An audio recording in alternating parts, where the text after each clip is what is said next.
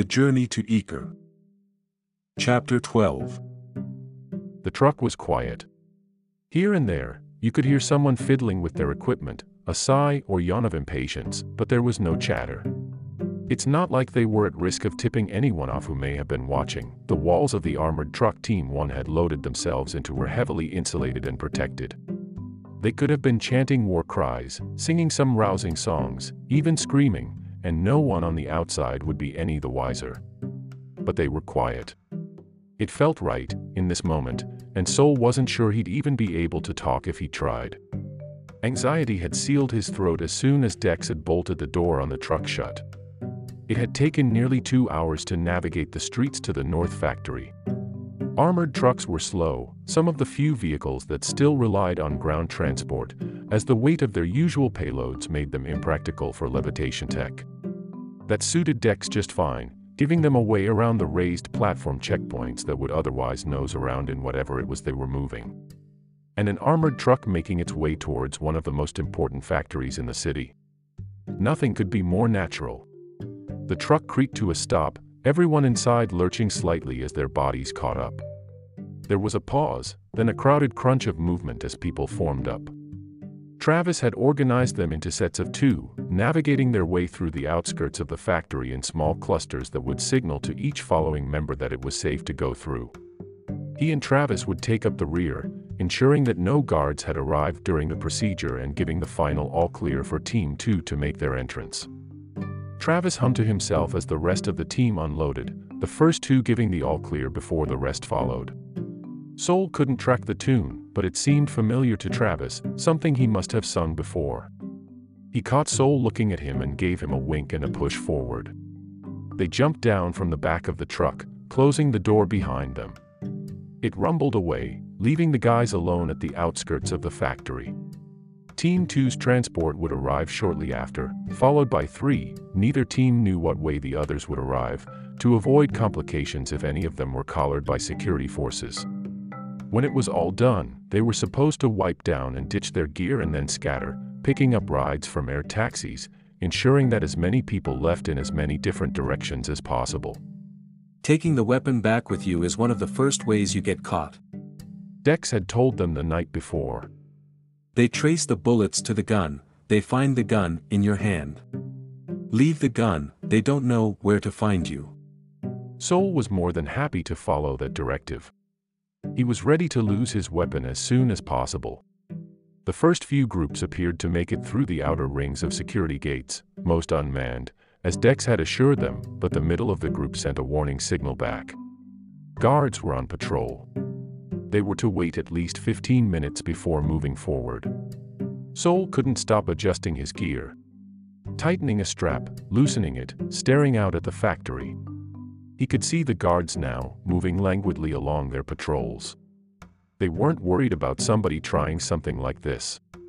It would be insane to attack an operation of this size, even on a day off. It was too important to the running of the city, to everyone's lives. The guards assumed everyone else had the same views as them on the integration. Worthwhile. Secure. Even sacred. Finally, the patrol passed, and the six men in front of Travis and Sol moved in, signaling for them to follow as soon as they were clear. Sol went to move past the outer fence, but Travis stopped him. Timing. He whispered. The guards might intercept. Sol froze, crouched down, and sure enough, a small group of guards passed by not 30 feet away from them. They had imposing guns strapped across their backs, and they laughed and chatted as they walked. Plans about dinner, Complaints about being in the group that had to stay on watch while everyone else got a few days off. Normal people things.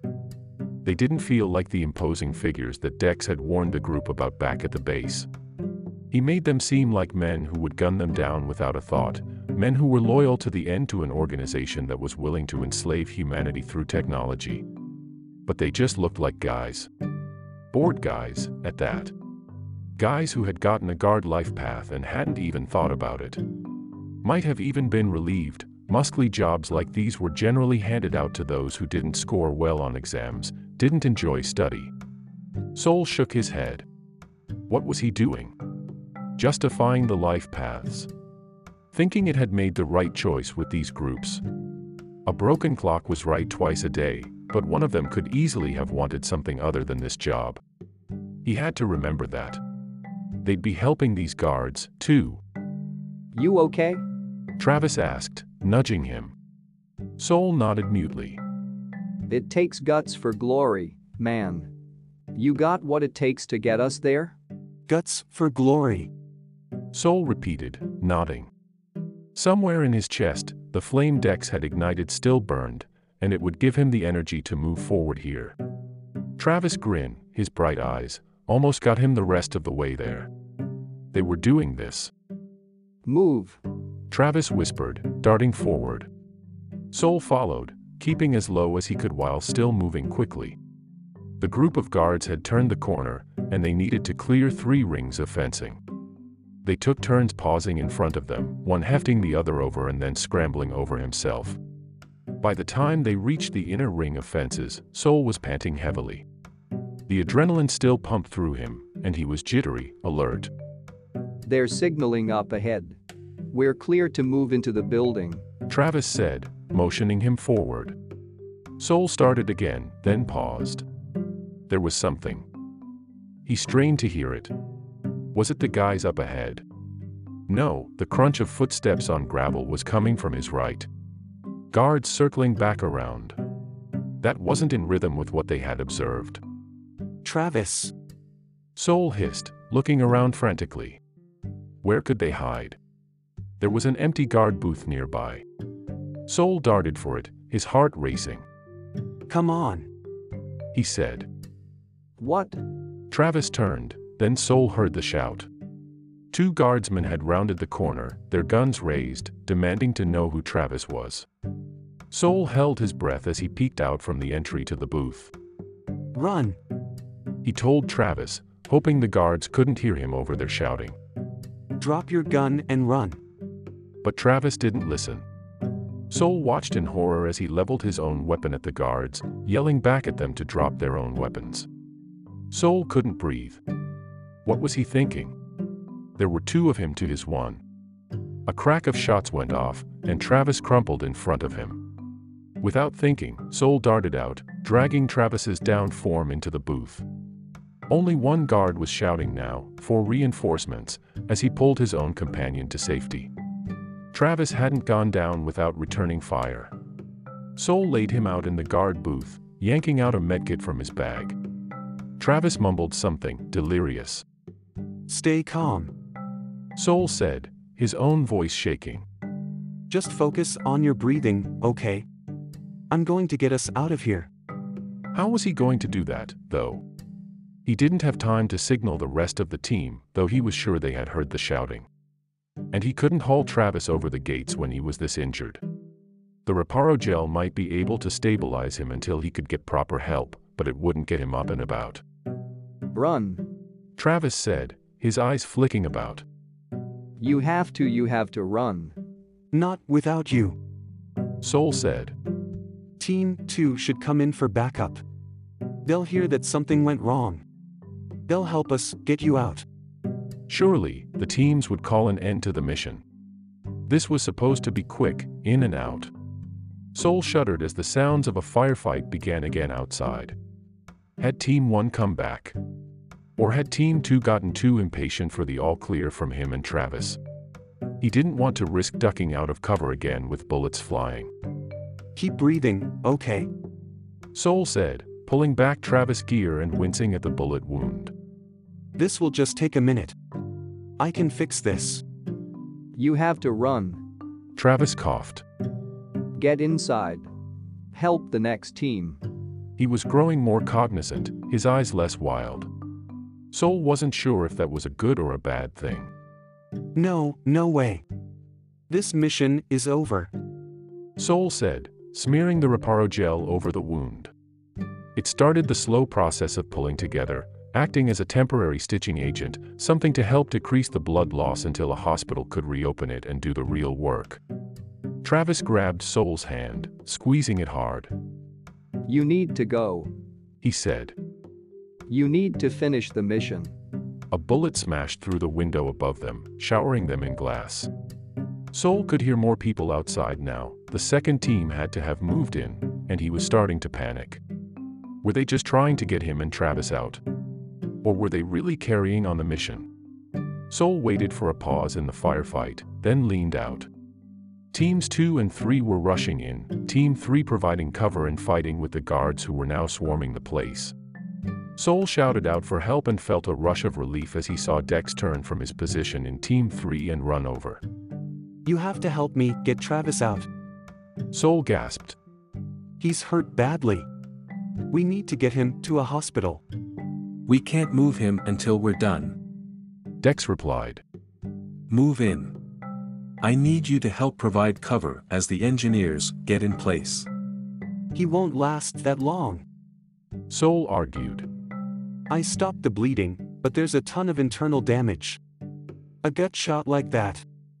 We don't have time. Dex snapped. Get moving. He said and he grabbed Sol, yanking him out of cover, shoving him towards the building. Sol stumbled, caught his balance, and turned back towards the guard booth, trying to force his way back in. Dex slammed the door, not even looking down at Travis, and shoved Sol back again. Keep moving. He yelled. We can't stop if we're going to make it. Sol didn't think. He just dropped his weapon and ran, vaulting back over the fences they had made it past before. The guards had reloaded, bullets peppering the air around him, and he found himself mumbling some half-remembered prayer as he ran, not stopping until he cleared the stretch of land around the factory and made it to the side streets. He flagged down the first air taxi he saw, jumping in the back. Just drive. He said, collapsing into the seat. He watched the factory below as they took off, his vision blurring, rubbing his eyes hard to stop himself from crying. Dex didn't care about them. He had never cared about them. Even in a real battle, Sol had read, getting injured comrades off the battlefield was always a top priority. Medics would swarm in, risking their own lives to save others. Dex only cared about the attack. And Travis had bought into it, swallowing the story that some small attack on a factory was more important than he was. Where do you want to go? The automated voice from the front seat asked. All real drivers had been phased out years ago when it became abundantly obvious that the AI was a much safer and cheaper option than paying flesh and blood people. Wherever. Sol said. As far away from here as possible. There was a slight beeping sound as the AI calculated a route, the projected path popping up on his integration. The other side of the city, out to the walls. That would work well enough. Another hum as the AI processed something, and the voice spoke again. Apologies, sir. It started. They were trained to be meticulously polite. But my sensors have detected human blood. My directive indicates that the hospital would be the optimal location. Would you like me to reroute? No. Sol said, looking down at himself. He was dressed like someone ready to go to war, the front of his gear splattered with Travis blood. Sol couldn't figure out how to explain any of this to an AI. No, I'm okay. Take me on the original route. Sir, I apologize, but due to a possibility of a life threatening condition, my directive ordains. Ignore the directive. Sol interrupted with a shout, letting his stress out on the poor bot. Look, I am making an executive decision. He said, falling back on AI terminology. Override directive, okay. Just take me to the edge of the city. My database indicates that if I do not comply with safety procedures, there is a chance of lawsuit against the company. I promise I won't sue. Sol rolled his eyes. Indication not to sue registered. Would you mind please initializing and signing this release document, freeing the company of any further injury that may result from your refusal to receive treatment? A document appeared on his integration screen. Sol groaned. It had a lot of pages. Sure. He said. It might give you something to do on the ride. The AI said brightly, its pre-programmed positivity kicking in.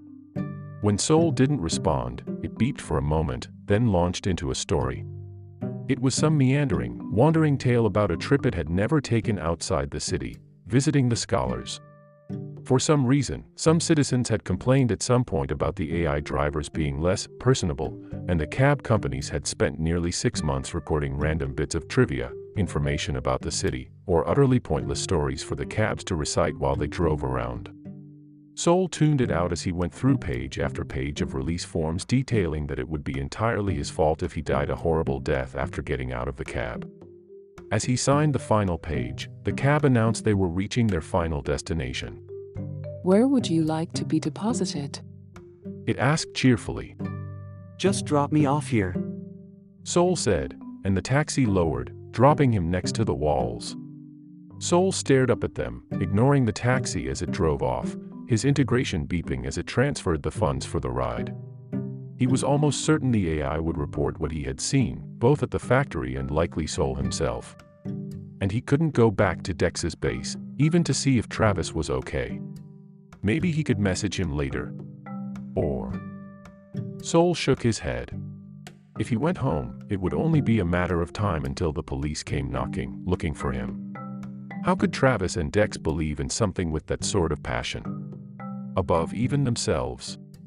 How could anything be that important? Sol knew he was never going to be able to see things the way they did. It just didn't connect. He walked to one of the hundreds of doors that ringed the city, most used to transport goods in and out, and scanned the code to exit. His AI flashed up a question. Are you sure you want to exit? Sol marked yes, then waited as the heavy metal door slid open. The AI would log that he had traveled through, and if anybody was trying to track down those associated with the factory attack, they'd have to brave the desert to look for him. He squinted as he stared out across the bright, sandy plain, the perfect place to get lost.